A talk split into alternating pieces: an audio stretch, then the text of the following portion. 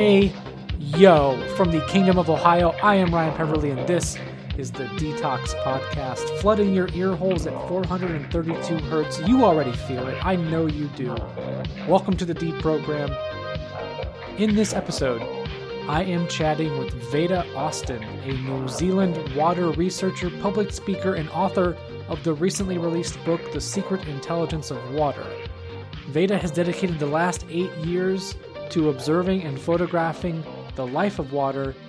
She believes that water is fluid intelligence observing itself through every living organism on the planet and in the universe. I'd probably argue the use of the word planet there, but this is Veda's bio, not mine, and we will get to that debate in future episodes, believe me. Veda's primary area of focus is photographing water in its state of creation, the space between liquid and ice, which we will discuss, one of my favorite parts of the chat. And after reading her book and seeing her work, I have to agree with Veda's sentiments and observations. Water is, well, it's a creator, maybe even the creator, but I'll let you be the judge of that. Just a couple of notes before we get going here. First, the audio is just okay. Zoom sucks, and this is the last time I'm using it for these interviews. So, good riddance to Zoom and their CCP surveillance system. Another note from here on out, all episodes will be two hours in length. First hour free, second hour for paid subscribers on Substack. More on that after the chat, but just wanted to note that since I have your attention up front here. Also, while I have your attention, if I had to describe the conversation you're about to hear in just one word, it would be sex. This chat was pure sex. And I think Veda would actually agree with me. It started off rather innocuously, a little foreplay, and once we got into it, it just built and built and built and built and built with more vulnerability, more intimacy, just how I like it, right up to the final climax. So if you stick with it, you too shall be rewarded. I know I enjoyed it, and I know Veda did too, and now it's your turn. Enjoy. Veda Austin, thank you so much for being here and taking the time. I really appreciate it, and I'm looking forward to imprinting your consciousness with hopefully a fun and lively conversation. Well, I'm looking forward to that too, and thank you so much. no problem. No problem. So you're the author of The Secret Intelligence of Water, which is a fascinating look at the art, science, and consciousness of water. And I can't wait to meet at that crossroads and that intersection of your work and talk about those three things. But before we do, I'm a sucker for like a good, how did you get to this point story? So when did you first discover that there was more to water than just something you drink sort of routinely throughout the day? And, you know, when did your intellectual and scientific curiosity about this subject begin? Well, around about eight years ago, so around the same time that Masaru Emoto's work came out, at a similar time, a friend of mine, uh, his name is Laurent Costa, he's a French photographer of water, his book called Journey into the Heart of Water also was released. Now, the commonality between these two pioneers is that they were looking at water crystals through a microscope and photographing what they saw. And the difference was that Masaru Emoto essentially was showing us water crystals in contrast. As you, I'm sure, and many of your listeners would know, say, for example, one cup had the word love on it, one cup had the word hate on it. And the same water was in both. And then he would flash freeze a tiny amount of that and see how the crystals formed. And the crystals that were from the cup of love formed beautiful shapes that looked much like a snowflake. And the water from the cup of hate failed to form structure. Now, Laurent Costa didn't feel that the need or desire to actually influence water with words or with anything. He simply wanted to allow water to reveal whatever it wanted. And by doing that, he was really saying, and he, he told me this personally, that water is his spiritual teacher. He wanted to learn from water in whatever capacity it wanted to reveal itself. And he was getting microscopic photographs of smiley faces and hearts and fish and that intrigued me so much because for around about 15 years, I worked professionally as a, an oil painter, as an artist. I did big oil on canvas paintings for hotels and restaurants and companies and design stamps for New Zealand Post. And so I see the world through a very artistic lens. So for me personally, there was quite a big difference between seeing geometries compared to actual imagery that made me see things in a slightly different way. So when I see a heart, to me, that impacts me differently than when I see a, a, geometry. When I see a smiley face, it's even more intimate. It's relative to something that I see on people's faces. It makes me want to smile. And so I found that these were very curious, very interesting. I really wanted to discover for myself if water had the ability to store information and share it as it froze. But there was another person who inspired me, and really it all kind of happened threefold with these three particular people. And this third person, his name was Thomas Hieronymus. He was a radionic engineer. And he mentioned in one of his observations of life that when he went to a Parisian meat market, he observed that the freshly placed organs of an animal appeared to be affecting the way the frost froze on the glass behind them. For example, the liver organ seemed to affect the way the frost froze into the shape of a liver organ behind on the glass. And the same thing with the heart, etc., etc. And his idea was that there seemed to be some kind of life force energy still emanating out of the organ, even though it was no longer attached to the animal. And he believed that that was because there was water in the blood. And even Rudolf Steiner talks about and suggests to his students to observe the way the frost freezes on a butcher's window compared to a florist's window, and you'll see that it's quite different. And that inspired me because Hieronymus's observations were macroscopic compared to the other two, of which were all microscopic. And back then I didn't have a microscope, but I had my iPhone and I had a petri dish, which I was using for some other things. And so uh, I thought, well, you know, I'm just going to see what water might reveal to me. And so I had zero attachment to any outcome at all. I put some water into my petri dish, which was glass, not plastic. And my idea was that I would project a thought or something into the water because it seemed that consciousness played a big role in the way that water could receive information because we are bodies of water by molecular count, not by volume. We're 99% water and there are more water molecules in our body than stars in the Milky Way. So the fact that consciousness flows through us and through this body of water, it kind of made sense that it could impact the water inside my petri dish. So before I got to really think of anything specific, I noticed there was a little bit of fluff floating around in the water in my petri dish. So I was like, oh God. So I put my hand in to take the fluff out but I consciously thought, I wonder if my hand will have any impact on the water's quote unquote memory. Then I just put it into the freezer and forgot about it for a little while. And the secret seems to really be in the freezing. When you look at Emoto and Laurent Costa and Thomas Hieronymus, all of what they have seen and, and had been revealed was shown as water had frozen. So I really knew that freezing was the way to go.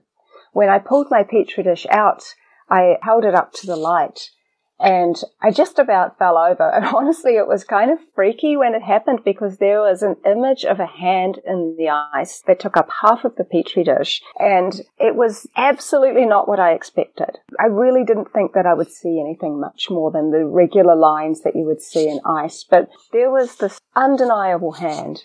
And this part of my my mind was like, oh, this this is kind of crazy. I wonder if it's just me that thinks that looks like a hand. But I took it and I showed my son.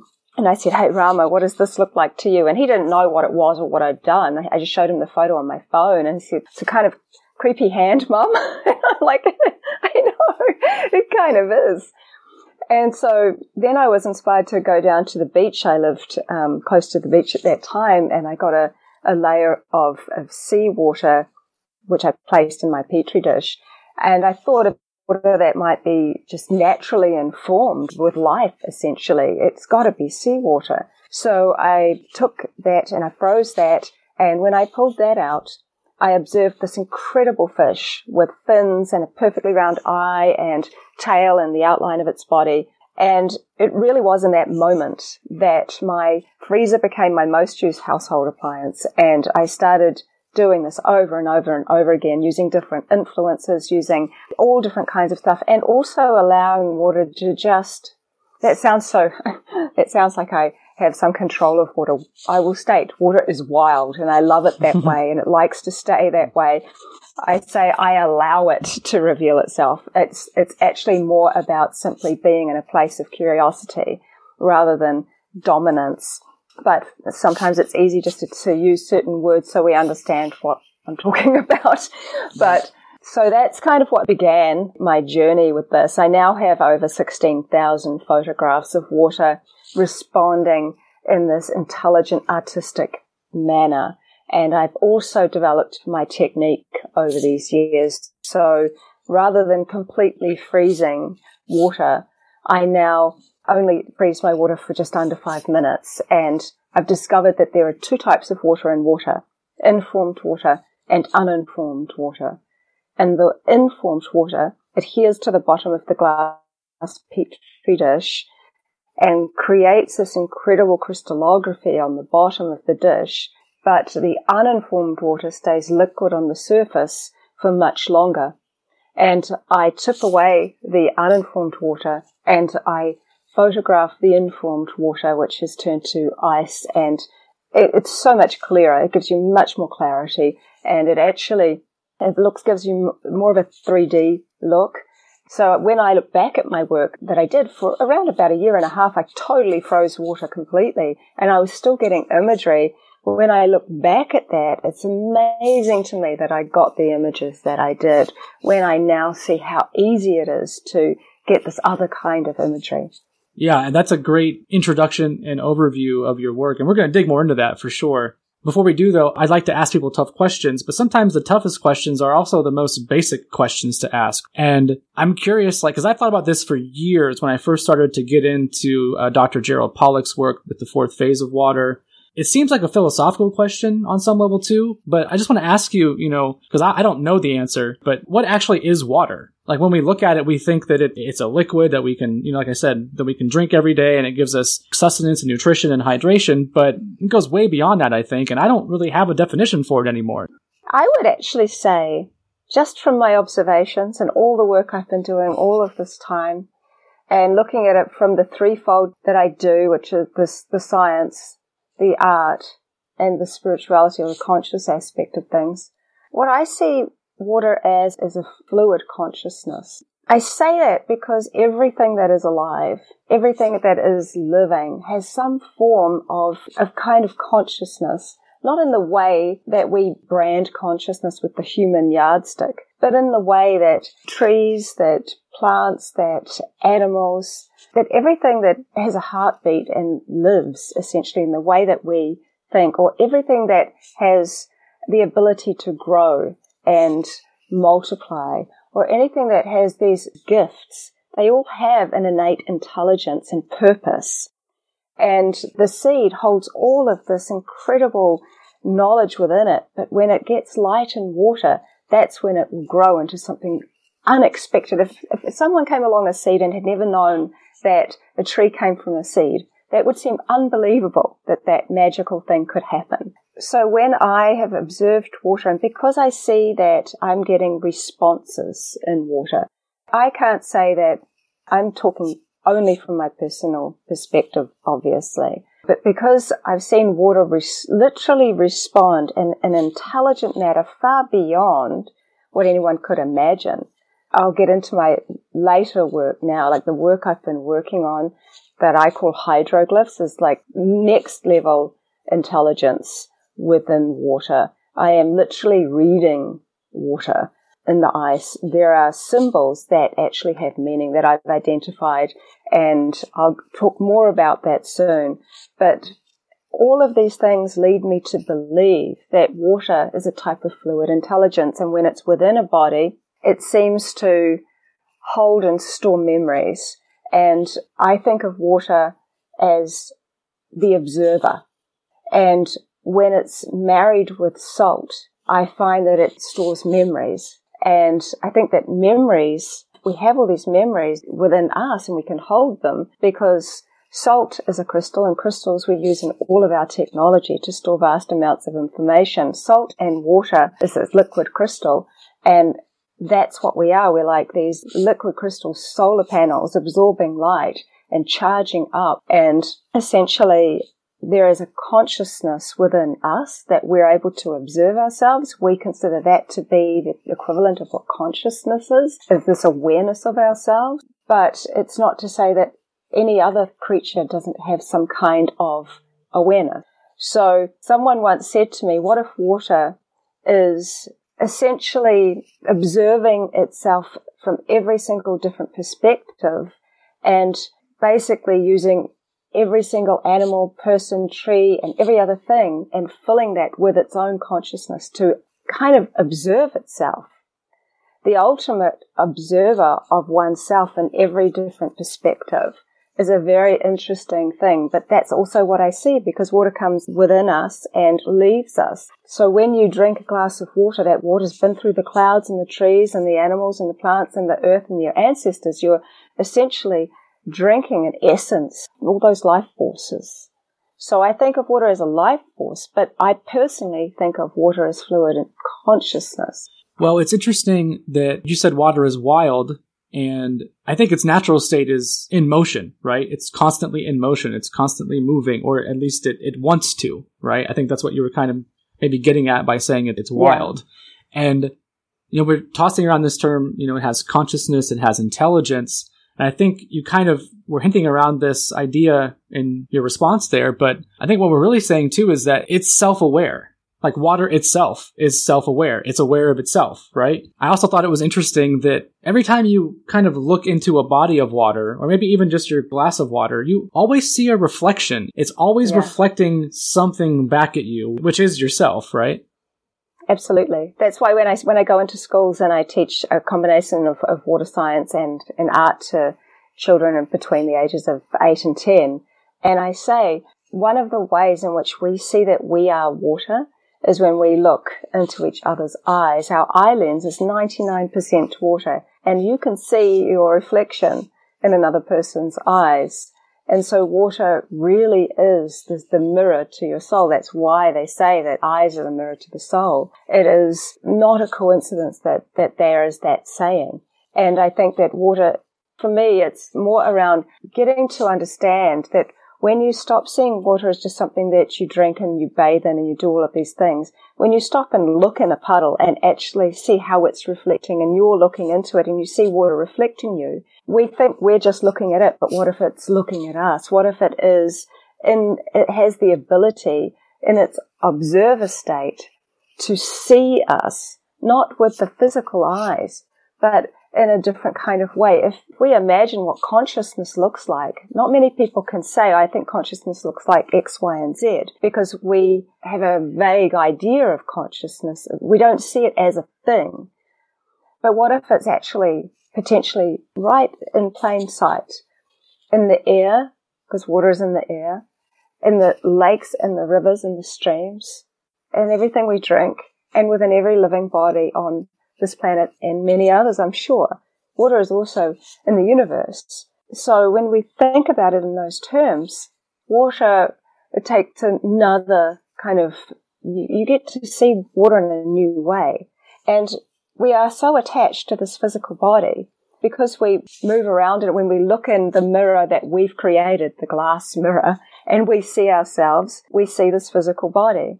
But whenever we have a, an intense emotion, whether it's really happy or really sad, water reminds us of what we are. When we cut ourselves, we leak. When we go to the bathroom, well, we leak. We are this only ever just like a sweat away or an emotion away or various other things away from liquid. And yet we never really think about ourselves in that way because we're encased in this skin that that hides these moving fluids. I say to the children, if your skin was invisible and your organs were see-through, what would you look like? And we would see what living streams and tributaries and rivers we really are. We are like a living aquarium. And so it's very interesting how we have disconnected from ourselves as bodies of water because of the way in which we see. So if we were to suddenly be able to see water as, as it sees us, I think that we would see the entire world and all life in an entirely different way because I see that water sees many things in a different way than we do. For example, one of the hydroglyphs that I was talking about, this is work that I've been doing where to get one hydroglyph, I had to have used the same influence at least 50 times and seen the same result at least 50 times in the ice to say I have one hydroglyph.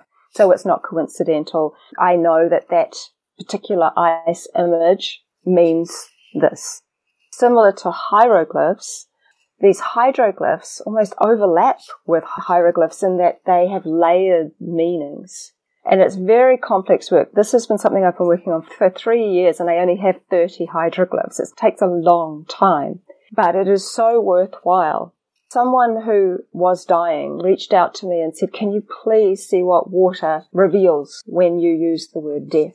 So I have a hydroglyph for living, for life, and that is a hydroglyph that looks like a very, very large hexagon shape. It almost takes up the whole petri dish. What was very interesting is then when I used the word death, it showed me the exact same hydroglyph for life. It was as if water didn't recognize death in the way that we do.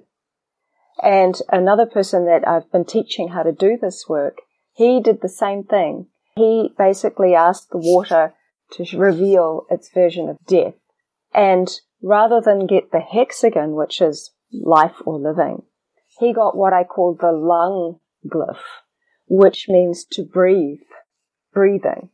So essentially, what his glyph meant was death is breath. So it was as if water is seeing us and showing us and telling us these very deep insights through this way of understanding this fluid intelligence that I'm talking about. Because it's always about trying to see things from the perspective of the fluid intelligence that's outside of the body. I think we've got so that's why I get excited when other people start learning how to do this because it appears to be a universal language of which this man was in India. I've got another person somewhere in Russia that's doing this too. And we're seeing these same glyphs show up as I've been teaching them about it. And what we're seeing and reading is truly remarkable and profound. Yeah, and you describe these hydroglyphs too as a non spoken language that has a direct connection to the heart. I thought that was an interesting way to think about it and to talk about it, but could you maybe talk a little more about that? What do you mean by that it has a direct connection to the heart? A good example, I think, is when you read a text message or an email and we read the words and we understand what the message is about. But at the end of that message, somebody might use the modern day hieroglyphs, which are termed as emojis, and put like a heart emoji at the end. Nobody writes at the end of their message heart. They use a image, a picture. And that heart image kind of gives you the feeling of, oh, that's really sweet. It gives you a feeling.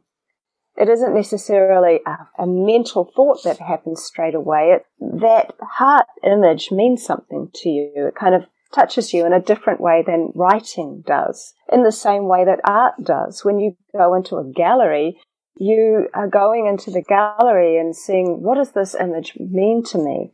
What does this picture feel to me? We go into a, a, different space. I mean, you can look at how the artist has used their paintbrush in certain ways or, you know, what their technique is. You can look at all those things, but art is meant to be appreciated through the eyes and into the heart. You buy art because A, there's an amazing story behind it that's made you feel something, or B, you just think it's beautiful and it touches you in some way and it has, it, it has impacted you not just mentally, but emotionally. So by looking at images and recognizing that they are sharing an entire concept, because ultimately that's kind of more of what hydroglyphs are trying to share an entire concept, and hieroglyphs do the same thing. They're images that, that have, can have multiple meaning. I recently learned that hieroglyphs actually can be read in all directions. Hieroglyphs can be read from the left to the right, right to the left, from up top to bottom and bottom to top, which is unlike any other kind of language we've ever seen. So when I'm looking at these hydroglyphs, these glyphs that appear in the ice, and I start to see that they have meanings and multiple meanings, I get a sensation from them by seeing them that actually touches me in a way and, and reveal it's almost as if it's speaking directly into your conscious awareness of, of life, not just your mental awareness of life. And so there is this kind of sensation that comes from these images that you see. And you usually feel more when you do them yourself because they're usually directly for you. And you're feeling that there is another type of consciousness that is understanding you and your life, your past and your present and your future, because I've observed over and over that water isn't limited to just showing us things that are happening in the present time. I often see water showing me images that have happened a hundred years ago and sharing information of things that are about to happen. For example, one man in the private group that I have for people that actively using my technique and doing this work, his daughter did one of these tests with water and she had two glyphs show up. The stairway glyph, which basically originated from the song Stairway to Heaven. I was doing repeat studies on different kind of genres of music. So with Stairway to Heaven and every single ice image that I did, and I've done that multiple times, I would always see a stairway, like a staircase. And I got to wondering, does that staircase or that stairway, does that mean stairway or, or could it mean something more than that? So I started to write the word stairway and sure enough, I would get the stairway appear in the ice. And then I thought, well, could it mean more than that? So what do we do with a stairway? We, we tend to climb up. And so I wrote climb up and I kept getting the stairway. So I now have a, a twofold meaning for the glyph stairway. It means stairway, but it also means to climb up. So that stairway was in her ice image, but she also had two dagger glyphs. And the dagger glyph originated because people kept asking me if, if water could understand different languages and would it reveal something from a different language that I'm not overly familiar with. And it has done that multiple times. So I used a Latin. I put the word pugione. I wrote it on a piece of paper, put my petri dish of water on top of it for 30 seconds. I choose 30 seconds just because I like the number. I think it doesn't have to be anywhere near that long because water seems to know what I'm going to do before I even do it. But that's because I've had years and years of building this kind of relationship. And then I would see this dagger in the ice and I'm like, oh, okay, that's interesting. And then I did that multiple times, more than 50 times. I kept seeing dagger. It's like, okay, I know it means dagger. But then I was got to mean something else because I kept seeing the dagger glyph in other work I was doing. And I'm like, I'm not seeing daggers everywhere I go. What, what does that mean? And so I was thinking, well, what does a dagger do? I mean, it's, it's inflicting pain. So could it mean emotional, physical pain? And sure enough, the dagger kept showing up with those words. And then I thought, well, could it mean danger? It seemed like a logical next thing to, for my mind anyway and I kept getting the dagger glyph for danger. So that whole layered meaning of learning about that dagger glyph took me a year to do all to understand all those layered meanings of it. However, when I saw two daggers and a staircase or a stairway in this girl's crystallography, I reached out to her dad and I said, could you just tell your daughter just to be careful if she's climbing up something? And the, the dad immediately responded and said um, that they the next day they were going to a place called Go Ape, which is like all about like climbing up these ladder things into the trees and kind of doing crazy stuff. He said, "I'll make sure she's careful." My point of saying that was is that that message for that girl was for something that was about to happen. And that was such, such an interesting idea that, that this intelligence, this sort of fluid consciousness of water that I'm seeing every day, playing with every day, appears to be able to give us these kind of messages because it isn't limited to this linear time that we understand. So I'm curious then, like, to go back to a more foundational question here. You've said in this chat, you've said in your book too, that water reveals its information in the freezing process. I'm curious, like, if you understand or overstand, right? Like, uh, what is it about this transitional phase here between you know, like liquid to ice that is so special, like about that phase, you know, like what have you learned just from maybe studying, you know, uh, Marcel Vogel's work, which I know you're familiar with, because he talks about that stage too. He calls it the liquid crystal lyotropic mesophase. It's a mouthful to say, but but this is this transitional phase. And what do you know about that? And what is it about that phase that really allows the water then to, I guess, capture this information? Mm-hmm. I like that question. So one of the reasons that I changed my technique was based around Dr. Pollack's work around the fourth phase of water. And what I began to understand, as you've just talked about, something special does happen between the stage of liquid and ice. So water goes from molecular chaos because in one glass of water, the molecules are moving and updating and their information a trillionth, trillionth, trillionth of a second. It's hard to even fathom what that is. Water is in chaos in its movement state. Not that we see that. It looks like a very nice still glass of water. But in fact, there is so much, so much movement within the molecules. But as water slows down, as it freezes, it's starting to turn into more of a liquid crystal. And so water that has frozen naturally, like snowflakes, for example, are actually termed as a mineral. So that ice that is formed naturally in nature is actually considered to be a mineral because of the way in which its molecular structure is so ordered. So Jerry Pollack talks about how the molecular structure of water becomes more ordered and takes on the patterns, same patterns as a crystal does.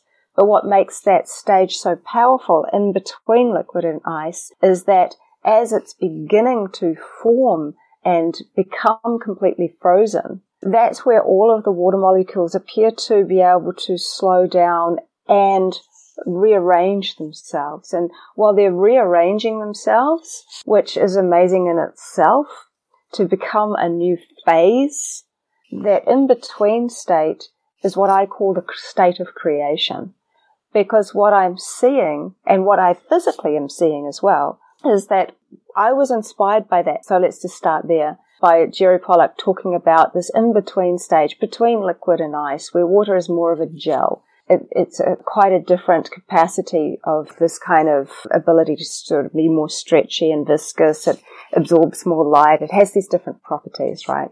So I started opening my freezer earlier and earlier and earlier and earlier because I'm like, I think I'm missing something here.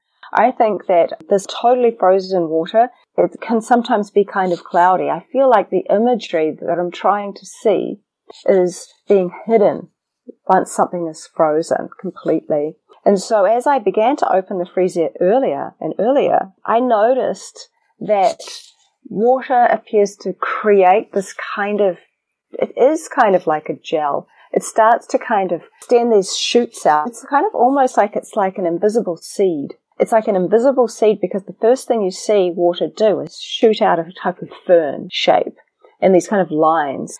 And, and then very, very quickly, and I've caught it on camera a couple of times, within seconds, at a particular time, around about three and a half minutes, depending on your freezer setting, water will go from a liquid with a couple of those little shoots of ice, and then you can watch it suddenly take off and take over the entire dish extremely fast. And so watching that, it came to realize that there is this stage where water suddenly takes off. It suddenly becomes active and alive in a way we can't even imagine.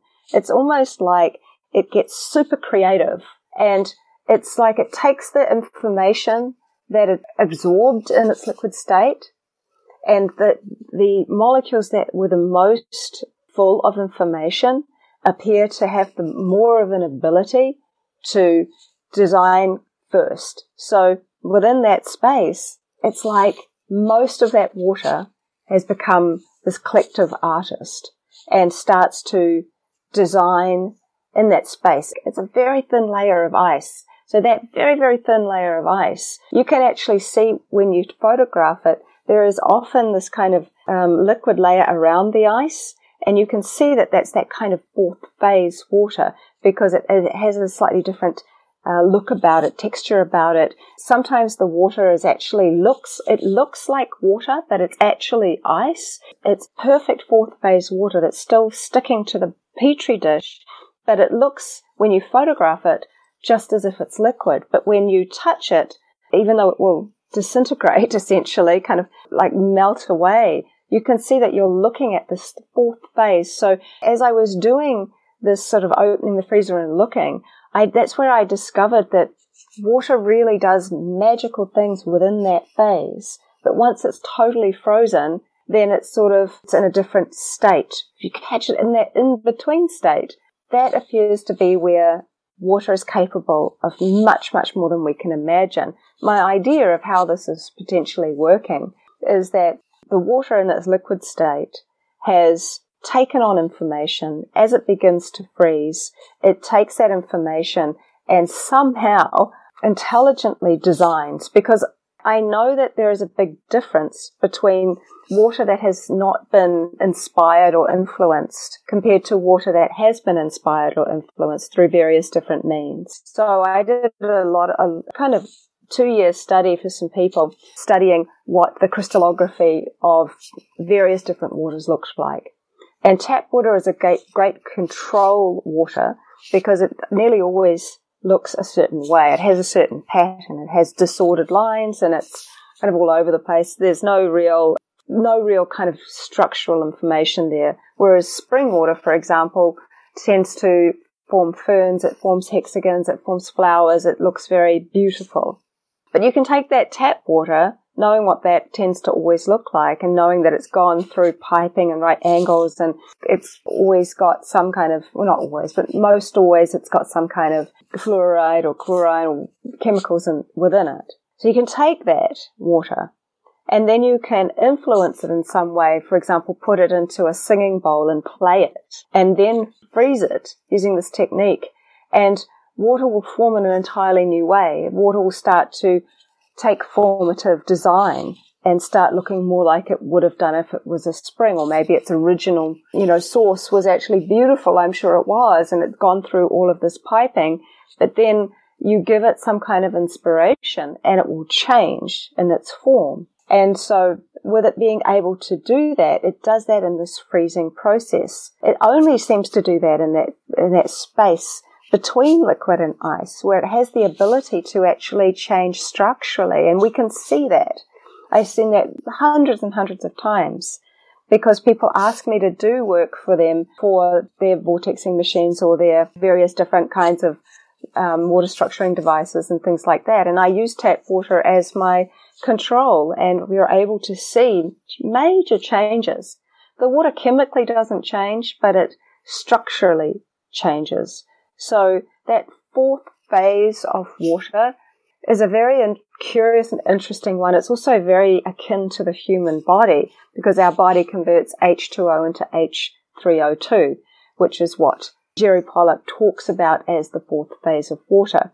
It can absorb more light. It um, expands even further with infrared light, and it has it's slightly more alkaline. It has this kind of different viscosity. It's more of a type of gel and that's also what I see happen as it's beginning to freeze. There are times when you can almost touch the ice and it's definitely more of a gel than it is of an ice. And there is this magic.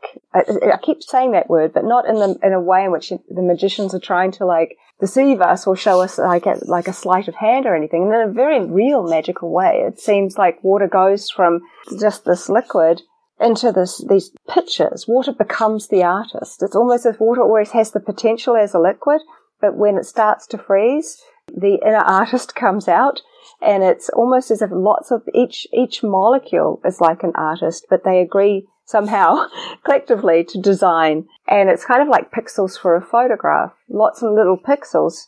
It might not make much sense and you see them all together. It creates a photo that's much like what I'm seeing. And the uninformed water that I remove seems to just kind of be the type of ice that we would just see just kind of like fog over. So that's why the imagery that I get now is so much clearer. And that's why I'm still amazed that I got as much amazing imagery as I did when I began.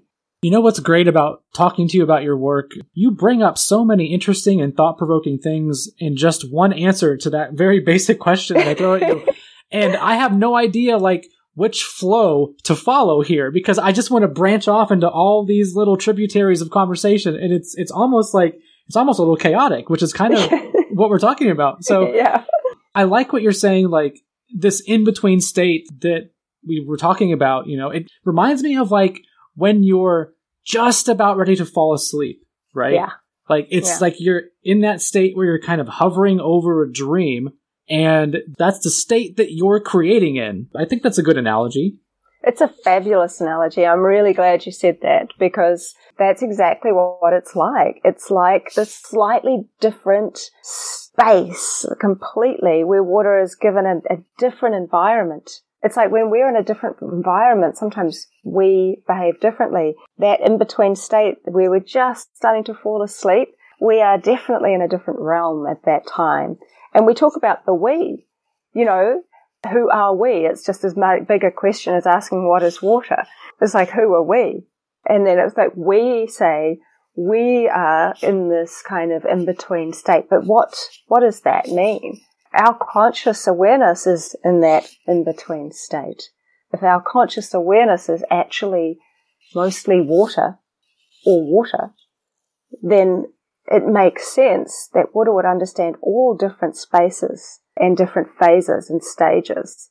I've done dream work actually. I, I did eight weeks where every single evening I would leave a petri dish of water beside my bed with the intention that it might capture something from my dreams. And I dream really regularly and I usually remember my dreams. So in the morning I would go and freeze the water and photograph it. And I've shared some of these images on my um, various social media pages. So, for example, one of my dreams was that I was in this boat. It was kind of like this crazy, weird looking Viking boat. The waves were just so huge and it just felt like this was going on forever and I was feeling seasick. I'm like, I gotta get out of here. This is going on and on. And when I, I woke up, I froze the water and there was this this boat um, with a mast, and it looked just like what I had dreamed with these giant waves. And then I had another dream where I was in a forest and I heard this little sound that sort of sounded like a squeaking, like a kind of cross between a squeak and a meow.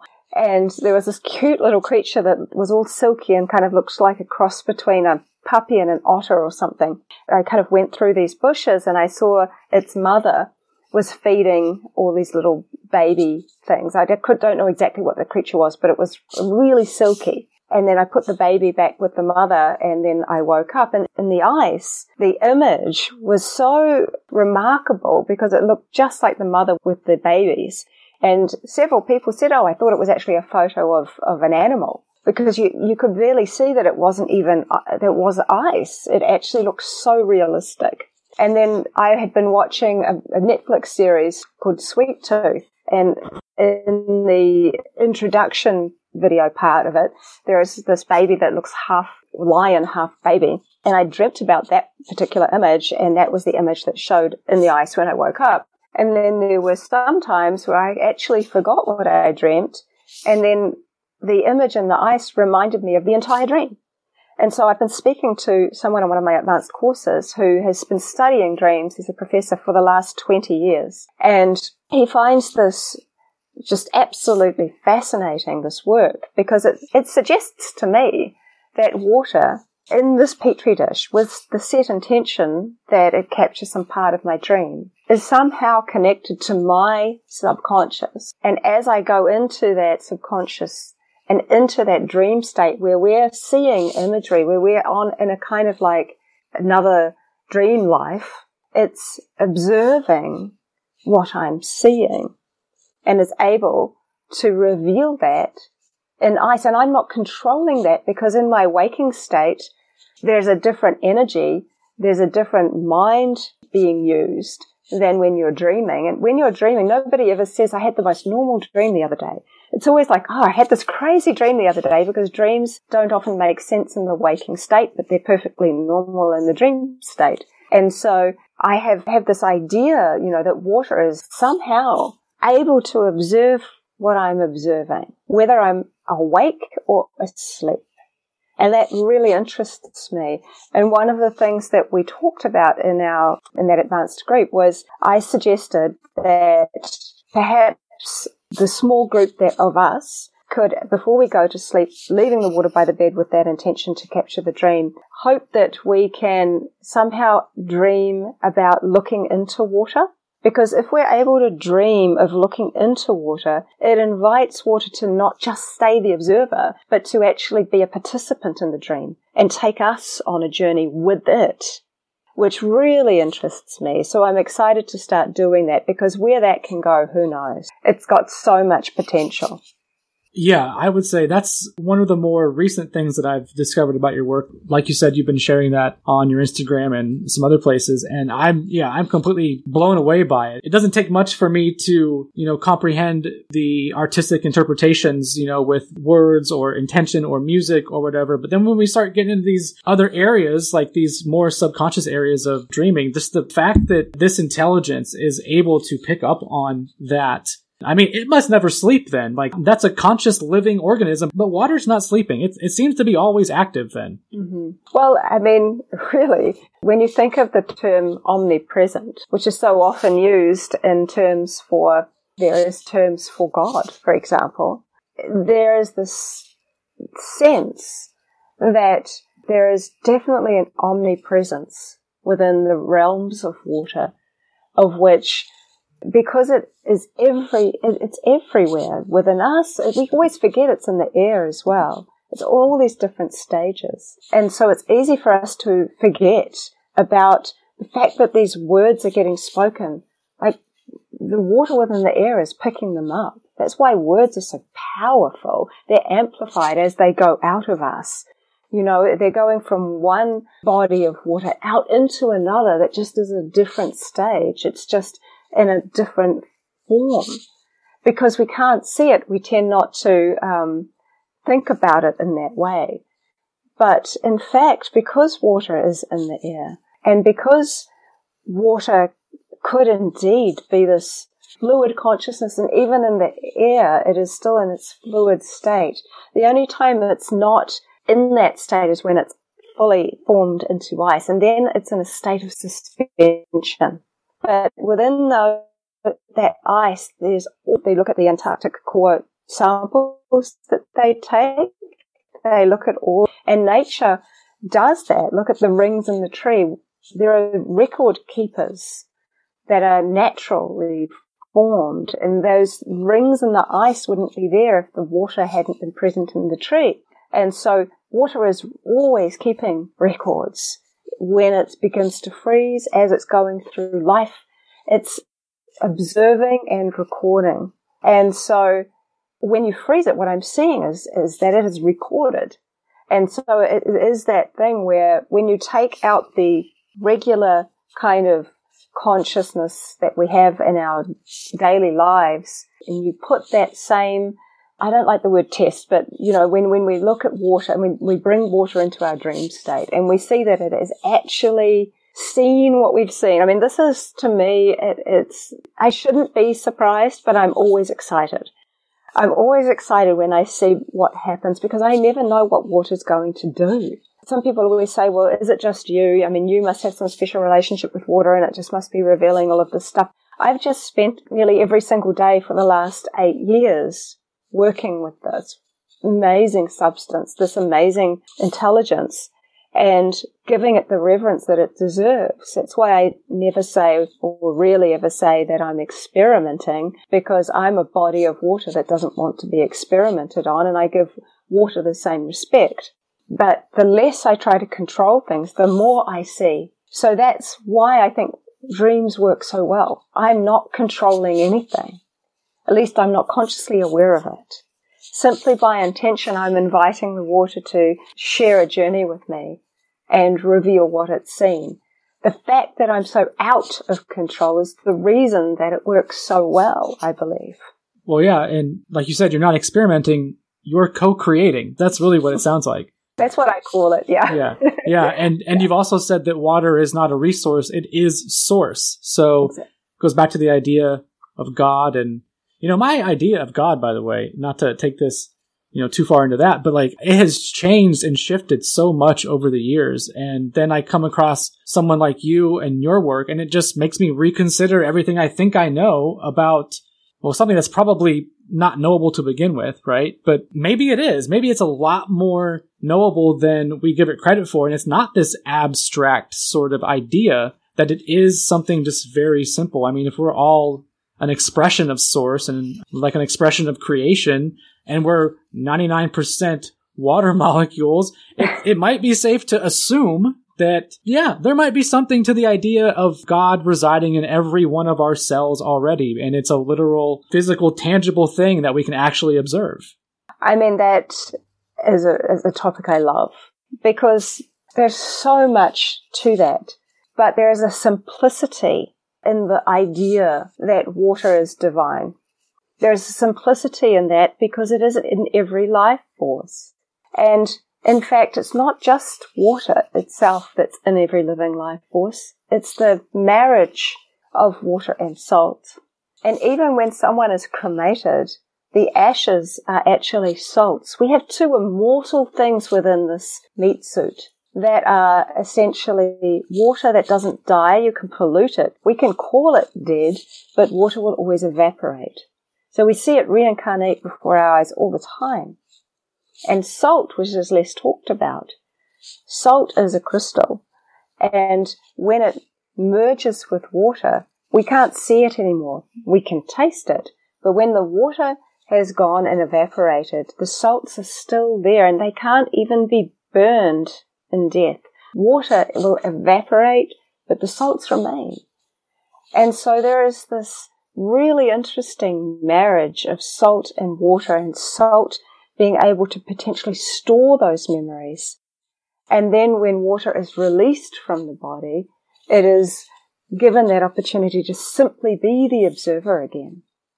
It's a very interesting concept around this idea that even in various different texts, various different religions and philosophies, there is this idea that God spoke upon the waters. So suggesting that the waters were there. That we are created from water is suggested within the Quran. There is this idea of the impersonal and personal gods. For example, nirvana, the Buddhists kind of go into the belly of God, into the, the nothingness, into the abyss. But also when you look in the Vedic scriptures, they talk about all the different paths to God, and there are many. And you can go towards an impersonal God, or you can go towards a personal God. None are wrong. And it is this idea that I see in water. Water can be the impersonal, the formless, but water can also be the form. And it is the ultimate artist. And when you think about the, all of how life is created, this is an artistic expression of what could be termed as love. This is an artistic expression from an incredible artist, this world and everything that's in it, the trees and everything that's there. And what, what is it filled with? It's filled with water, everything, everything. And even upon death, quote unquote death that water doesn't recognize within this area of these hydroglyphs that I do. It's water that will evaporate out of the body and the salts are what remains. And because I see two types of water in water in these petri dishes, informed and unformed, I think there is probably two types of water in people. The type of water that we drink and that is excreted and it's kind of this flow that goes through. And then there's kind of an essence water, this sort of spiritual molecules that stay liquid within the body until the time of death, that we understand death to be.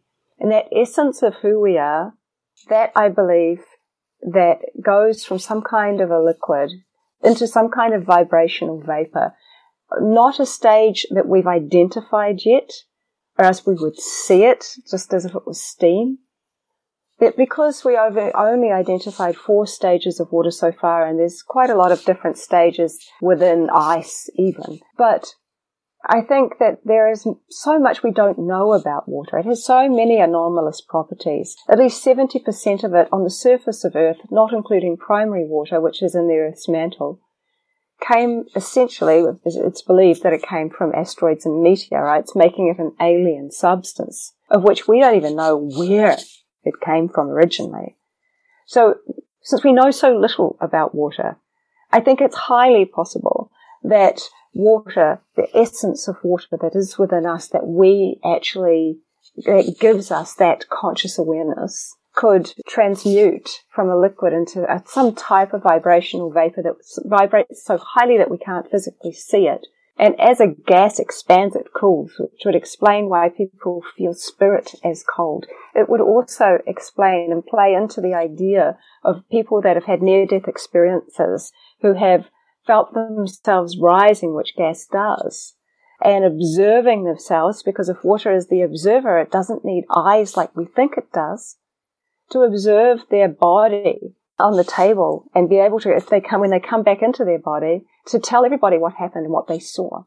To me, all of that just seems to make sense because even within the different religious texts and different philosophical texts, there is a, they say the spirit, soul, subtle body leaves the body, but no one explains how.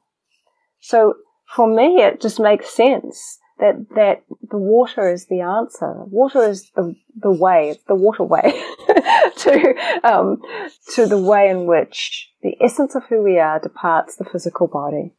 You know, I was thinking of as you were talking, I kept thinking of the phrase that you used earlier when we were talking about that in between state and how the molecules essentially move from chaos to order. And that, that gives a really interesting new meaning to that phrase, order out of chaos, right? Mm-hmm, mm-hmm. And it also made me think like physiologically, I don't know if you're familiar with this idea of cold therapy or cold thermogenesis where people, you know, plunge into ice baths or cold water as a means to heal themselves. And it got me thinking like, well, maybe that's why cold therapy is actually so effective is because it takes all those chaotic water molecules that are always in motion in your body and it just slows them down and it allows you to sort of recalibrate and facilitate that healing process. I don't know if you've done any research into that, but I think that's something that you can probably you can gauge and test that on your body. You know, if you're suffering from some sort of malady, like you can do cold therapy and you can see yourself getting better. I've done that myself. So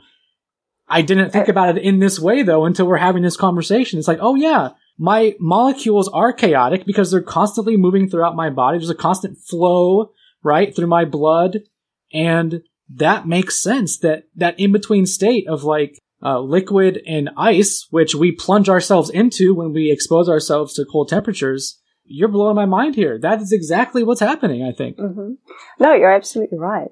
And I think even further than that, that, that kind of stage, and when, even when you look at the, at, at how we can freeze egg and sperm, we can, they can be frozen for years and years and years and then still be able to be valid and used. Where that freezing process preserves life it's almost life preserving.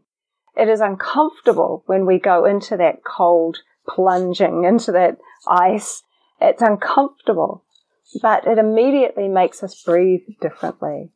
And it kind of comes into that breathing. We immediately have to breathe slower. Because it kind of, even when you just turn the cold shower on and you go from a nice warm shower, you're all comfortable, and you suddenly turn it into the cold shower, you kind of go,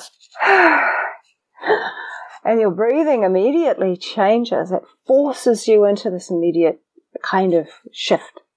And within that shift, it's that, how does that shift happen? What is physically happening and what is emotionally happening? Because they're all connected. And that idea that we are slowing down is actually so much of what we need, especially now in the world where there's everything is such so fast paced. It is so chaotic and we can feel it. You can say to somebody, okay, that, that's feeling relaxed. We're just lying down or just like whatever and say, and then you can say, and now relax. And then you realize you're actually more tense. You didn't even realize you were tense. But when someone says now relax and you realize you can relax further and further and further, the idea that that slowing down process resets us.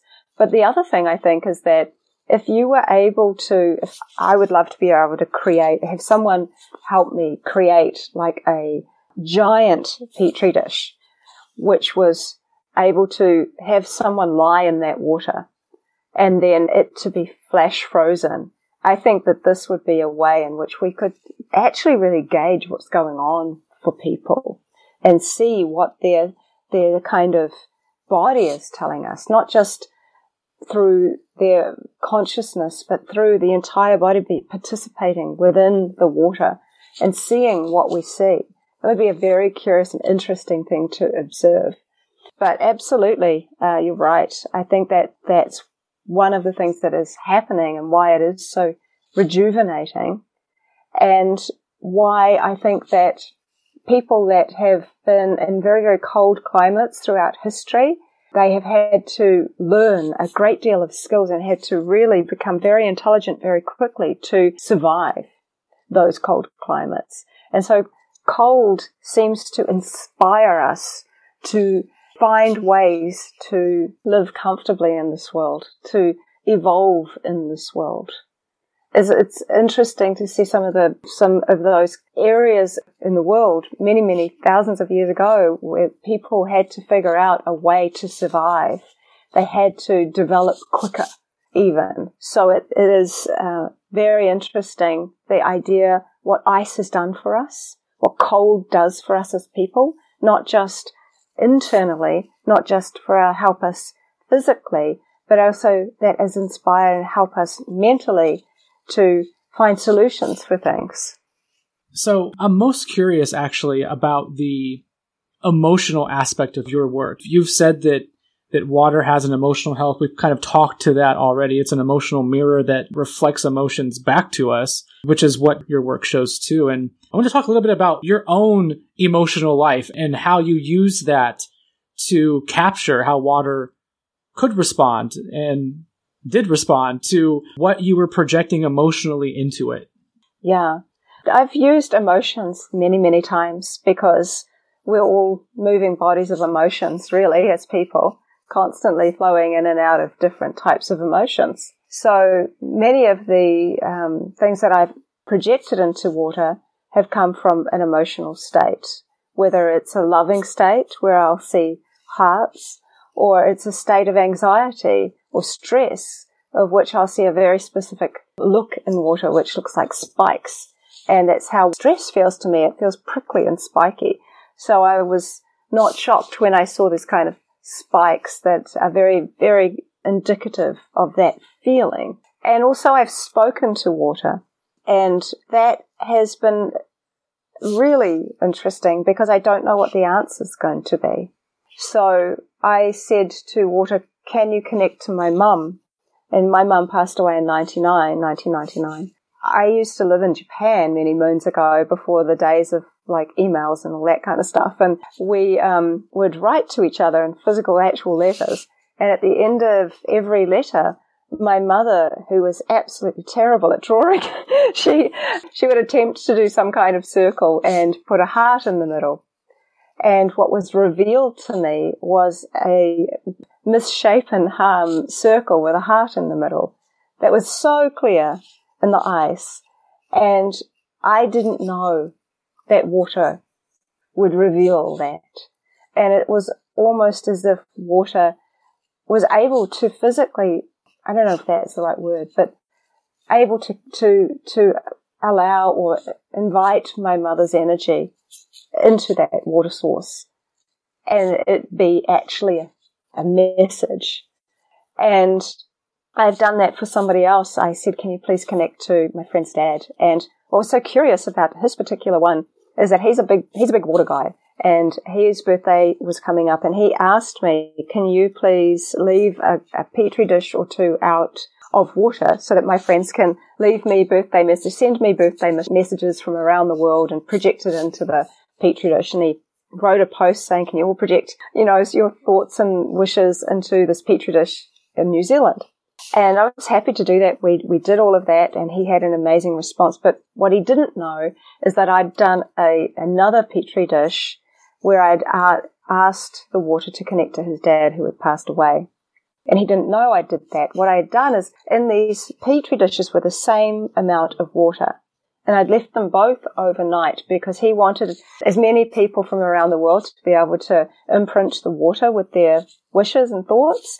And he had friends from all around the world. So we left it overnight. The petri dish that was, I had asked about his dad, the water had evaporated so much that it was a very thin layer of water that was left to freeze.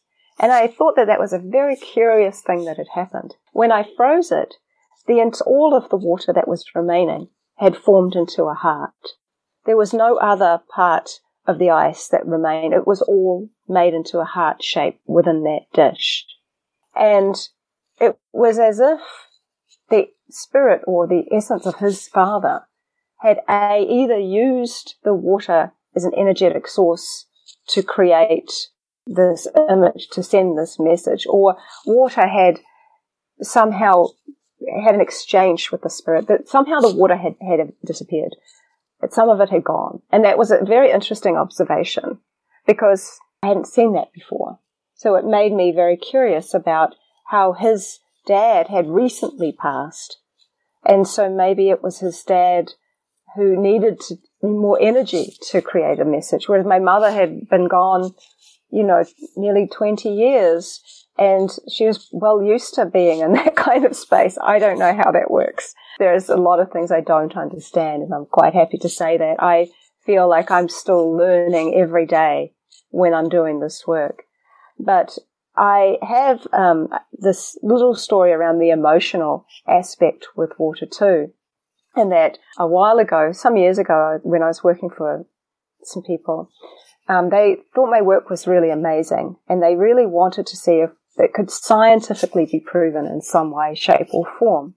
And they had the scientist coming over from Canada. I think he was a microbiologist or something like that. And they said, look, would you mind just spending a little bit of time working on a project in your spare time, you know, with Veda? And so he, he did. And I explained my technique. I explained how I worked. I explained that consciousness was a part of this work and they understood that might not be an easy thing to, you know, add into the equation. And he didn't want to add that into the equation at all. He wanted to see if water would do it in a very kind of clinical manner. So he said, well, look, if consciousness really is a part of this, then we, you can't be part of this experiment at all. We need, I don't want you to, to be part of it. I don't want you near the lab. You know, you stay far, far away.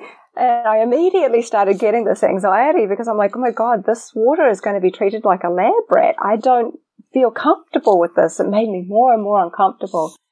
Anyway, what he did was that he got a petri dish of water and, um, he had programmed this computer screen to like randomly kind of select a photograph. So he wouldn't know what that picture, that image was going to be. I think he got somebody else to program it. So he didn't know what imagery there was going to be. And it just kind of landed on one image. And that was the image that the water was exposed to for a period of time. And then it was frozen. And then he would go ahead and use my technique. And a week into it, he rang me. He's like, nothing's really happening, just seeing normal lines. I don't really see anything happening at all much. And this is like in a clean room and it's very clinically done. And I'm like, well, I was thinking I'm not really that surprised because I was really feeling uncomfortable with water being used as an, in this experimental way because I had an attachment to that water, an emotional attachment or connection, perhaps. There's a big difference between attachment and connection. But I definitely had a, an emotional connection between myself and that water he was using. So a few days after that, just before he was about to end this whole thing, he rang me and he said, okay, there is definitely an image that I can see. Even I can recognize it. It's pretty clear. but it doesn't match the image on the computer screen. And I'm like, okay, well, what was the image on the computer screen? And he said, the image is of a human heart in one of those stainless steel kind of hospital dishes. And I'm like, oh, okay, so like, what's, what are you seeing in the ice? And he sent me a photograph. It is a picture of two eyes, a nose, and a sad face, and a sort of circle around it, just like a sad emoji. And in that moment, I'm like, oh my God, this message in water, com- look, especially when you compare it to what's on the screen, is saying, where is your heart? Because that heart wasn't in a human body, it was in a dish. And water in its emotional expression of that is saying, where is your heart? And the guy, the, the scientist, he was like, well, it's pretty interesting. It's pretty interesting. But that was as far as it went. And he went on to do his thing and that was it. And I was quite pleased about that because it made me feel really resolved to continue doing this in the way that I am, continue to have this emotional connection with water and to keep that growing because I don't want to control anything in this situation. I, it's, it really is a love story.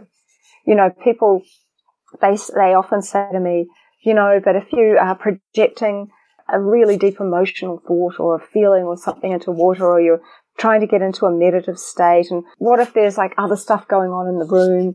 What if the phone rings or what if somebody comes in or will that like affect the water? People also ask me, well, will it affect the water if there's heaps of stuff in my freezer, like the peas and the ice cream and the whatever there's in the freezer? Just so people know, it doesn't matter if there's tons of stuff in your freezer. I like to have an allocated space, but it isn't required. Anything that's frozen is a state of suspension. It's not in a state of influence. But the love story part is that when you form a bond with this fluid intelligence, it's much like when you go out on a date and with somebody you really like, for example, and you're really excited to get to know them, get to hear their voice, get to see them. And you go out for dinner and there's loads of people in the restaurant and the waiter or the waitress comes to serve you and lots of other things are going on. But your attention and your focus, your energy is directed to that person you're so interested in. And when it's given back, you're both in this kind of state of relationship. And so when I am working in this area and space with water, it doesn't matter what the heck goes on in my kitchen or in my lounge or with the children or whatever is there because the relationship has become so bonded and so strong. And this lady once told me she worked with a lot of indigenous people. I think she had an indigenous background and she was saying that she would observe hives, beehives for a long time.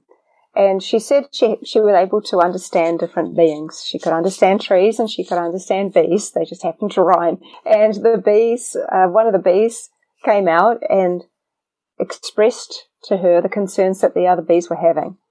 And the bee said, can you please stop looking at our hive for so long? We don't mind if you watch us, but don't look at us for too long because your consciousness is creating too much light in our hive. And what interested me about that, and she said the same thing with the tree, that she said that the tree didn't mind the extra light, but expressed to her that consciousness creates light in things when you apply it directly into something or someone. And so with this relationship with water, and because this informed water seems to go into that fourth phase, one of the characteristics of fourth phase water is that it's got an ability to absorb more light.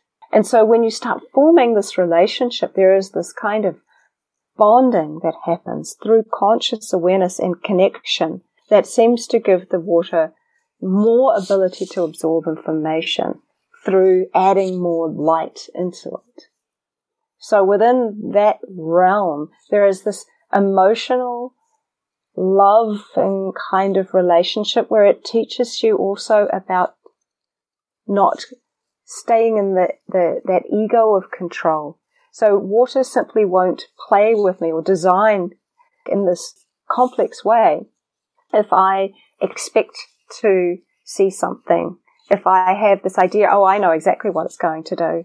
It simply won't do it or it will do something I don't imagine. And if I am in a state of like real tension or frustration, which occasionally happens, I've learnt not to even bother doing any of the work with water when I'm feeling like that. But on the occasion, I've felt the pressure to do something for somebody else and I've just gone ahead and it just refused. It was like just a no go. Water will not respond to a lesser vibration. So I don't have to be all spiritual and all lovey lovey and everything all the time. I just be me because my nature is, I have a kind nature and my nature is to simply do this work because I feel like I'm actually in a kind of devotional service to this spiritual teacher that is water. So whatever it's revealing to me, then it's up to me to help reveal it to others in whatever shape, form or way I can. Because it's not for no reason that water is revealing this intelligence at this time. So I, I think that in, in that respect, the relationship that I have formed with water reflects the relationship I've had to form with myself in the process of this. I have had to literally learn more and more and more about what it is to love others and love myself in this process. Because when you really love someone, when you really love someone, you don't own them. You don't want to change them. We are in acceptance of exactly who they are. And when you are the most vulnerable and transparent that you can be as a person, it allows the other person to feel that they can be just as vulnerable and transparent with you. And in that way, in that kind of destruction of walls and masks and ego comes this real essence of light of who we really truly are and want to share. Because we're so afraid of what others may think. We're so afraid of being judged for what we've done or what we've thought or who we think we are. But when we're able to kind of shed that and be seen, because that is one thing you can know for sure is that water sees you past all of the bullshit it absolutely sees you and it is not in judgment. It is not in judgment. And when you feel that type of and level of love and acceptance, it allows me to be exactly that reflection back. You know, we still got time left, but normally that would be a great place to cut this chat just all together. but we're going to keep going because you actually flowed really well into some points that I wanted to share as well about my my own sort of emotional journey because I've done some extensive shadow work which actually is kind of like trauma work, right? It's that's a, I think what we're talking about is I so I've done some extensive trauma work the last few years of my life, and you know through learning about the trauma healing process, you learn about the trauma storage process or trauma imprints, right? The idea that the the physical body stores trauma, which is information. Mm-hmm. And it wasn't until I, you know, really dug into your work over the last year or so that I've first heard about you that I realized that what's actually happening is that those water molecules that we keep talking about, that's what's storing this in my body, right? It's storing that information. And it really does, I think, speak to this intelligent creator, this intelligent design of this substance. And and storing all that information that you've had imprinted on you your entire life and maybe even, I guess, absorbing some of that from your parents and then their parents and then their parents. And it's just this constant stream, I guess, of information storage that just gets imprinted on you, you know, from like a genetic standpoint, right? Mm-hmm. And so I actually want to tell you a quick story. It's very personal, very vulnerable of me to talk about this, but I think that it speaks to this idea of water and emotion or maybe that we're being called by water itself to heal. I have a, a very close friend. Actually, we're not really friends anymore. We're at least in the everyday sense. You know, we had a complicated relationship and just don't speak at all. But the last few years that we were hanging out, you know, our relationship took on this watery theme in a literal sense where we would meet up and take walks along rivers and lakes, just talking and enjoying nature and each other's company. And I started to catch on in real time that the water was meaningful to us and to our dynamic for some reason. Mm-hmm. And, you know, we're both very emotionally honest people, very like emotionally intelligent. But I was wondering, you know, if if the water wasn't just drawing us into it in order to facilitate something between us, some sort of change, some sort of transformation, because we had a shared trauma many years ago. So maybe you have some insight into the role that, that water can play in people's lives or relationships like this. Does it call us to it to facilitate some sort of healing process? I believe so. One of the first things that many people do when they've really gone through trauma and they're kind of at that point where they need to clear their head is one thing that might be said is if they can, they'll go for a walk along the beach. And when you go for that walk along the beach, for that constant rhythm of the sea and all those negative ions are starting to clear our mindset to allow us to just kind of breathe for the first time after you've gone through a lot of trauma. We always sort of have this kind of feeling of holding our breath. It's like we go into fight or flight. And then that rhythmic aspect of the water and the ocean helps us to come out of fight or flight. It helps us to finally kind of find some kind of more like relaxing space. But also uh, water as the giant observer of life. You know, if you're drawn to these places together to go to streams and rivers and lakes and the beach. Water is in those moments. Like I said, there's this, it's kind of like an omnisensory and omnipresent substance. It's hearing what you're talking about. It's really seeing you both. And I believe that it's, we're drawn to those places when we need to release, when we need to kind of feel like we're being seen and when it's amplified, when there's two of you which have shared something really deep and shared something that can be, has been traumatic, you know, that, that kind of idea of someone is witnessing that, something is witnessing you. There is something within that that can really be very, very bonding and very healing and very sharing. Even just bathing in water once, like when I've had a, a long day or felt lots of things going on, I find that when I go into the shower and I just let water just run over my body, run over my hair, like just, it, has this ability to just kind of decompress. We can decompress when we're in water. There's a reason for that because water is the ultimate kind of womb. Even when we lie back in a bath and we immerse ourselves completely in the bath, one of the first things that happens to us when that happens is we hear our heartbeat. You hear our heart beating so strongly in our ears. And the longer you're in there, the louder that heart is beating. And you're not hearing it in your chest, you're hearing it in your ears. And it is that water moving through us, reminding us that there is this essence within us that is beating our heart, that all of those things that we take for granted, that we don't even think about, like breathing, is all going on within this body and it brings us into our body because trauma can take us out of it. So it is something that I think water is a powerful healer because it does bring you back into that safe place which kind of embraces us and takes us inward and helps us to, to calm ourselves. Because trauma takes literally, I've seen it in so many different people. It does. We, a part of us disconnects and we kind of just, we're not completely within our body. Really bad trauma, someone goes completely out of their body and is not really fully present within there. It's just too difficult. It's too hard. But that simple act of immersing yourself back into the bath and being connected into that simple rhythm, that heartbeat, that nurturing, mothering place. It is a very healing thing that can happen and water really has the ability to draw you back into your body.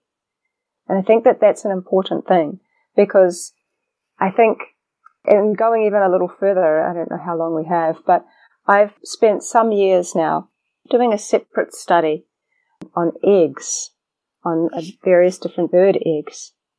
Because I always thought, what would be most informed in, a, in the human body? A fluid that would be so informed. And I thought it would have to be amniotic fluid because in ancient times, water wasn't called water. It was called the waters. It was revered. And it went from the waters to water to H2O. And when you look back now and you think about when somebody is about to give birth, we say her waters broke, the waters broke. It's still considered sacred, it's still revered. And so I thought, well, I, it's it's not possible right now for me to get some amniotic fluid from pregnant ladies, or wait until their waters bursts and say, hey, can I can I have some of that? So I thought, well, the next best thing would be an egg. And so I started to freeze albumin. And I, I discovered something really interesting. And I know that no one else has done this. I've, I've taught it even at the Pollack Lab, people how to do this. An egg, for example, is a very good thing to use because it's contained. So when there's a certain part of the egg white or the egg albumin that when frozen reveals six different specific patterns and they're very beautiful one I called like the volcano. They're 3D as well. Like they're amazing. One's like the flower, the hexagon, the pollen, the weave. There's six. But they only show up in free range chicken eggs or free range bird eggs. If I use an egg that has been taken from a factory or, you know, one of those places where they cage the chickens and they never actually ever see the light of day or they never know what grass feels like. They have been in trauma their whole lives. I only see between one to two patterns show up in their egg albumin. And so all of this, this is a very condensed version of the study, suggests that those patterns, that information in the albumin, and this isn't the the part of the albumin that, that is protein for the bird. This is a part of the albumin which looks and feels more like saliva. It could be some kind of information for the growing um, embryo, but it could also be a type of ancestral way ancestral information is passed down. And because I see it form in patterns, and they're very specific, I was wondering if I use a different species, say a crocodile or a snake egg, and I saw different patterns consistently show up in the way it does for bird eggs, then that could easily be a study worth investigating further because it's suggesting that the albumen of eggs holds and stores, whether it's amniotic fluid from a human, an egg, or those jelly-like things that the frogs lay, all these things, everything is conceived in some kind of a liquid. And within that liquid is information. And within that information, it could possibly be handed, like passed down ancestral information. And when I think about all of that, then it kind of makes sense with what you're saying around the idea that perhaps trauma can also be passed down.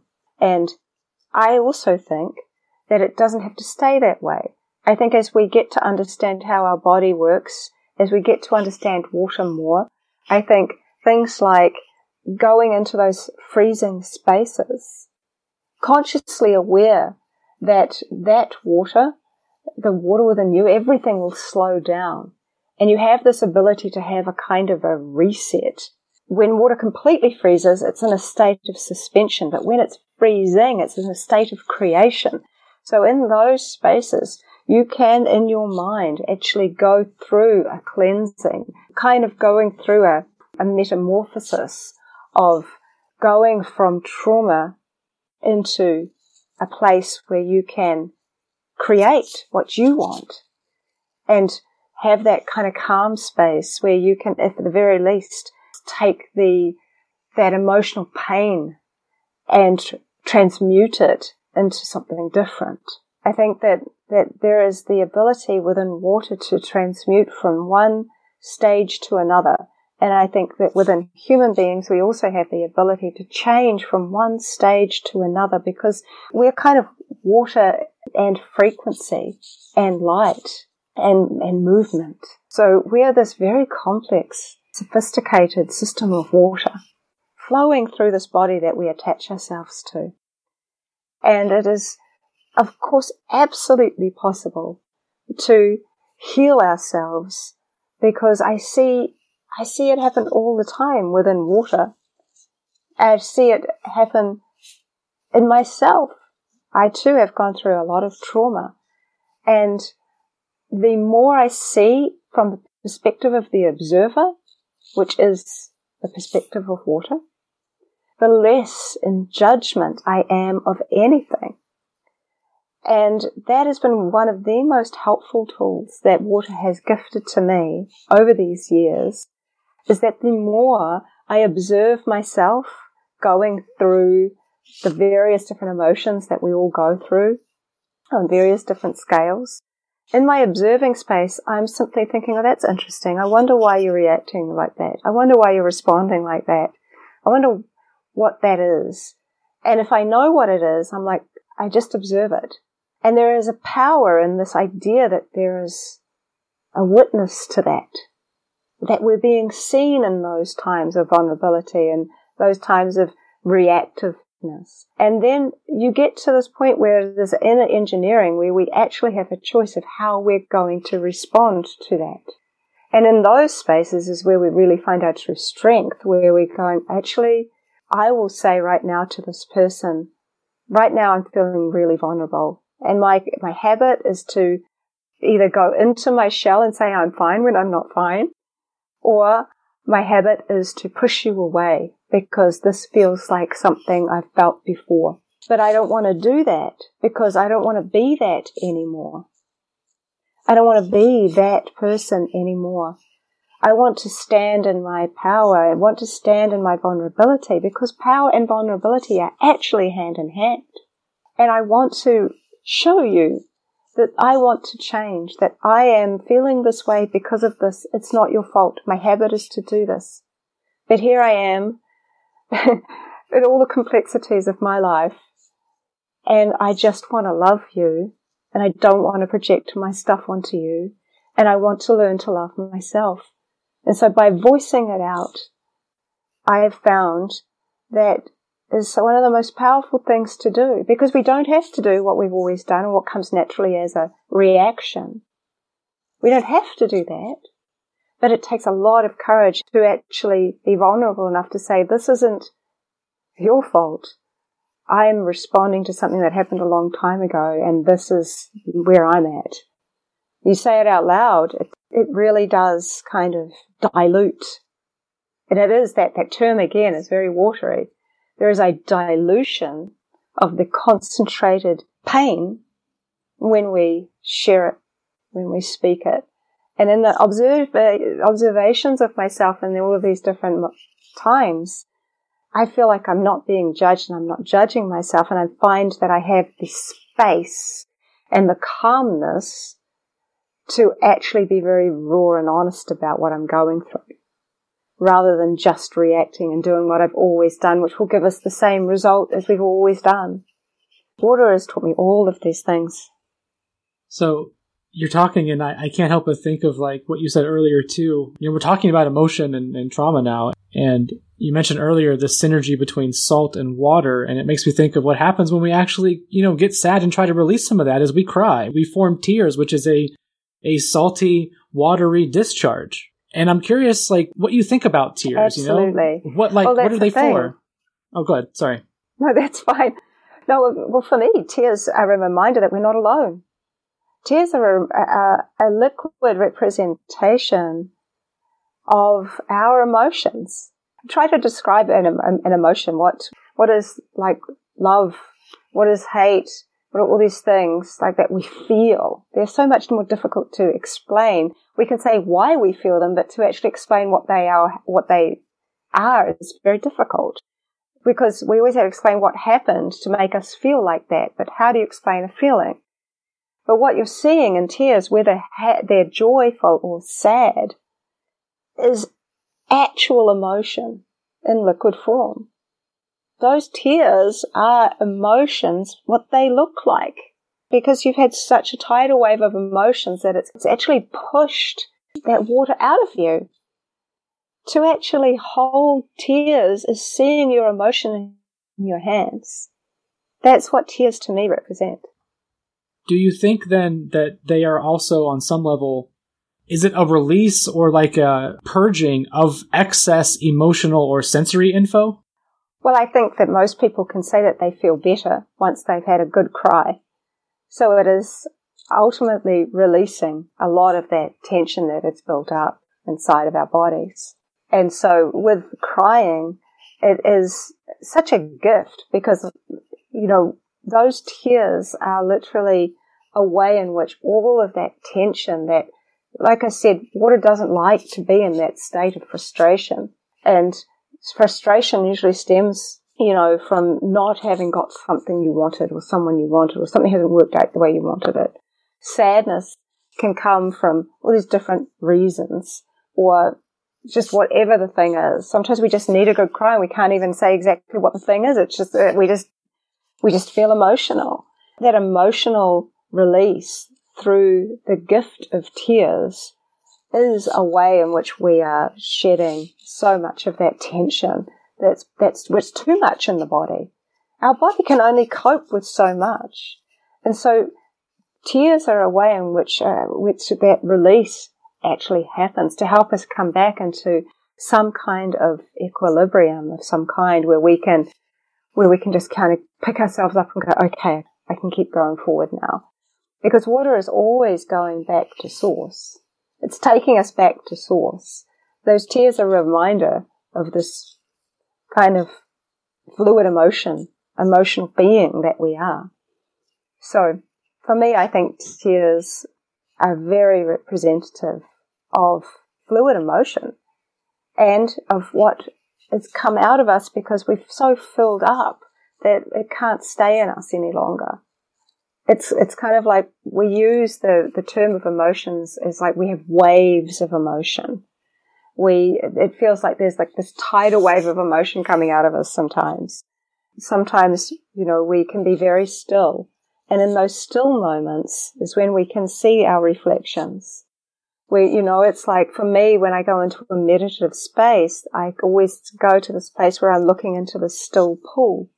And within that still pool, I see something reflected, whether it's my face or whether it's something else, but there is something that is very telling about looking within water that is still compared to looking at water as it's rough. We can see so much more.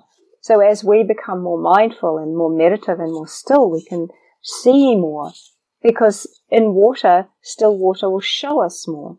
Clear water will show us the most. Clear, still water will show us our true reflection.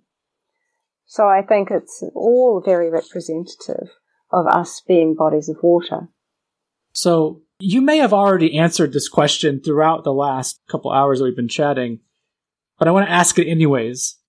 We started the chat with me asking you what water is, what intelligence is, and I like to do this thing sometimes at the end of these chats with these final questions where I ask people a similar what is question. And so I'd like to pose it to you. You know, Veda, what is love? And what does it have to do with all of this? That's a big question. I think, though, that love is learning to love your own reflection.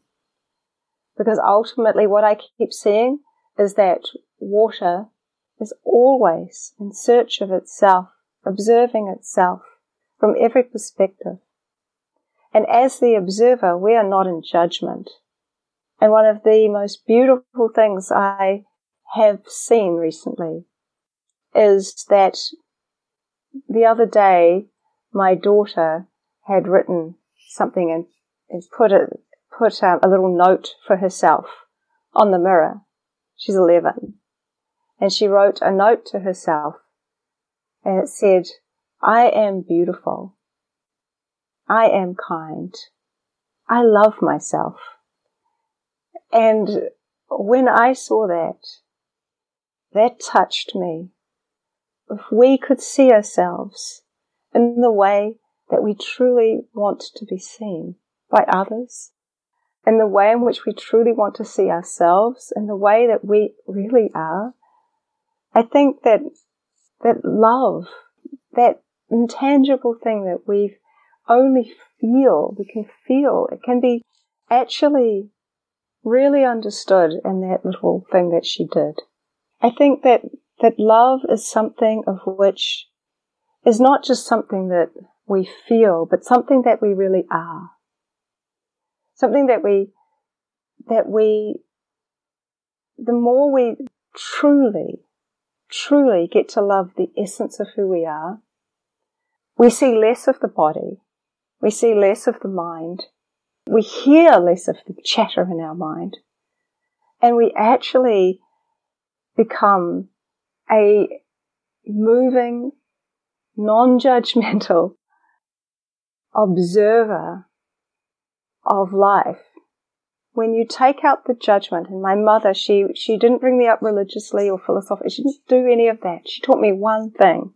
She said, just learn not to judge, not to judge others or to judge yourself. And you will find love like you've never found love before in that one thing. And so to see my daughter write those things on her mirror, when she looked in the mirror, it reminded me that we are all mirrors of each other. And that if we are going to hate another person because they're not doing something that suits us or that we like or that's not in resonance with us, it's good to look into ourselves and see what it is that's creating that dislike, creating this disharmony, creating that feeling. And look within us and say, why, why is that being reflected to me right now? Because everything is a reflection. And right now, I get the opportunity to see you, to speak to you and hear your story and hear the things that you've shared that are vulnerable. And in those spaces, I can say that I see you in a way in which I think you are bringing forth something within you which has so much, so much power, so much power to share to others and so much power that forces and flows through your body. And you in this moment are my reflection too. The more we learn to love ourselves, the more we see love in others and we see beautiful things in other people and we see the good and we see all these things. People say to me, you've just got New Zealand goggles on. Well, right now you should see New Zealand. New Zealand is not in a great space. It is quite divided right now with some of the political things that are going on there. And yet, if we actually learn to do the work and we get to uh, see things from that non-judgmental point of view, we can see that everyone is actually just doing the best they can with the tools they have. And it's so easy to be taken out of a loving vibration through judgment. I just think that more I see, the more I work with water, this beautiful spiritual teacher that I see is teaching me that stay as much in the observer space as you can. And through that space, we learn to actually love who we are and others the way they are because we're not sitting there judging them or ourselves for the way in which we live our lives. Well, Veda, I had a couple of notes around emotion and spirituality and, and love like this, but this conversation went in a completely different direction than I anticipated. But I think ultimately we've gotten to a point of such vulnerability and beauty and our own sort of co-creation here has become something that I, this is one of the, my favorite conversations I've ever recorded. And I appreciate you bringing, you know, that vulnerability and that part of yourself to this chat because I'm not sure you may have anticipated that either. So the fact that you were open and receptive to creating this with me, just much, much gratitude. Seriously. Oh, it's my pleasure. And I, and I think that that's, that's the thing. You inspired that. And so the best things happen when you least expect them. that much I know is true. And that's why I always have to stay in that space when it comes with water because I can't control those things. And I know it's true the best co-creations happen when you don't expect them, when there's no pressure, when there's no expectation. Yeah, 100% for real. So before we go, then tell people where they can keep up with you and your work. So I teach my technique now. I've recently started doing that. So people can sign up to go on my workshops, which is on my website, which is vedaaustin.com. You can also get my technique there. I've shared lots of photos of my work, all kinds of information, lots of podcasts, lots of videos, all kinds of stuff. I've tried to make it as informative as I can for people. And also, uh, I share almost daily on Instagram, which is Veda Austin underscore water, and on Facebook, which is Veda Austin water researcher, or at water researcher, I think. So I should know that for sure, but I'm pretty sure that's what it is. you, you'll find me. Yeah, yeah, yeah, and we'll put it in the show notes for anybody uh, who you. wants to, to click through from there. So seriously, thank you so much. I am eternally just impressed by your work and grateful that you've made the time here to talk about it and just to reiterate to go to the depths of emotion that we've that we've went to here. It was it was quite enjoyable for me. Oh and for me too. It's um it's a, a wonderful reflection. Thank you so much. And there you have it. My thanks again to veda austin. Be sure to check out her work either in her book or on her social media channels which are all linked in the show notes and whether or not that was pure sex to you, well, I guess you know by now if it was or wasn't. But to me, it absolutely was because of that intimacy and vulnerability that built up to and through that latter half of the chat there. That's also where Veda made a rather insightful comment about how water used to be known as the waters and now is just H2O, and that's quite the scientific reduction of what water really is if you think about it. It's just H2O or H3O2 if you're aware of Dr. Gerald Pollack's work. And while overstanding it on that level serves a purpose in the scientism cult, it doesn't do much in the way of overstanding or understanding the tremendous qualities that water has beyond its molecular makeup, the qualities that Veda so artistically and beautifully captures in her work. So next time you take a drink, sit with your water, bless your water, thank it for all the years of nourishment and sustenance it's provided you. And I'm serious, do this blessing your water is now mandated by me, which means you have to do it because it's a mandate and I said so. I'd also mandate that you pursue the work of Dr. Pollack in the fourth phase of water, which was noted by Veda a couple of times in the chat. And you know what's funny? I was actually trading emails with Dr. Pollack about three years ago, and we had an interview booked, and we had to indefinitely postpone the chat and I never followed back up with him. But if you're interested in me trying to book him, let me know in the Telegram channel, which is also linked in the show notes. Now, if seeking out Dr. Pollack's work is too much work, you can download episode 29 of the Occulture podcast with Dan Willis, where we talked about, among other things, the work of Marcel Vogel and the geometry and structure of water, which was also noted here in the chat with Veda. And that conversation with Dan was actually one of my favorites of the old Occulture project, for what it's worth. But that's old news, and here we are with something new, which means all that old stuff has to be purged and cleared out. That's why I said at the beginning fuck Zoom and also fuck Patreon. I'm not trying to use platforms that censor its creators. Patreon has deplatformed a few folks, and I just can't abide that. Well, okay, I'm still on YouTube, and that's, I guess, the exception to the rule. But I also have video versions available on Odysee and BitChute and Rumble. I'd also like to get on Rokfin, but they haven't accepted me yet, so we'll see. The Detox website is also live now at detox.com. And then there's the Substack, which on the surface looks like just a blogging platform, but it also has the ability to upload podcast episodes, and it's super easy to use both on my end and on your end. And they support free speech, which I guess suddenly has to be taken into account. So Substack is where all the bonus content will reside henceforth Detox.substack.com is the place to be there. DTOXXXX. And for seven bucks a month, you'll get access to the second hour of every episode from here on out, plus exclusive bonus content, some writing whenever I get around to it, and discounted merch when I get around to that too. Now, if you're already subbed on Substack as a free subscriber, listen to this. This is for you.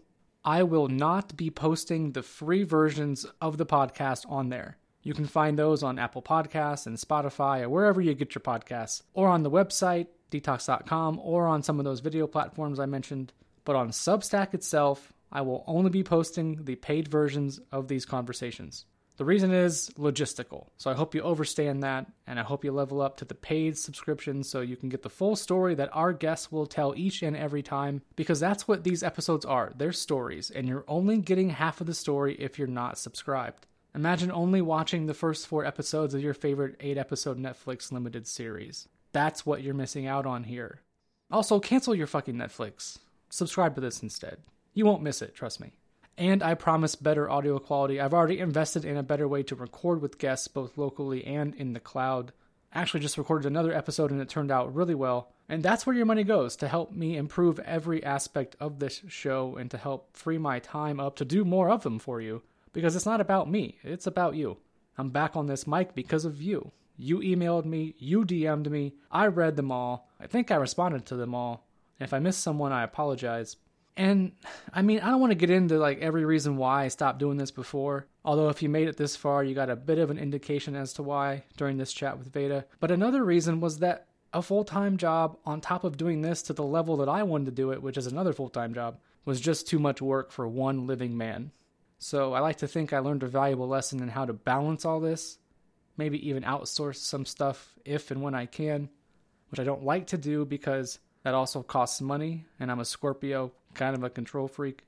But it's all about working smarter these days and also working harder because we have a new world to build together, fellow living men and living women. So anything you can contribute to my version of the Great Reset here so that I can build back better, well, it's much appreciated. And I promise no more Klaus Schwabisms because fuck all that noise. And speaking of noise, I'm done making it. I gotta make like ice and chill till the next episode.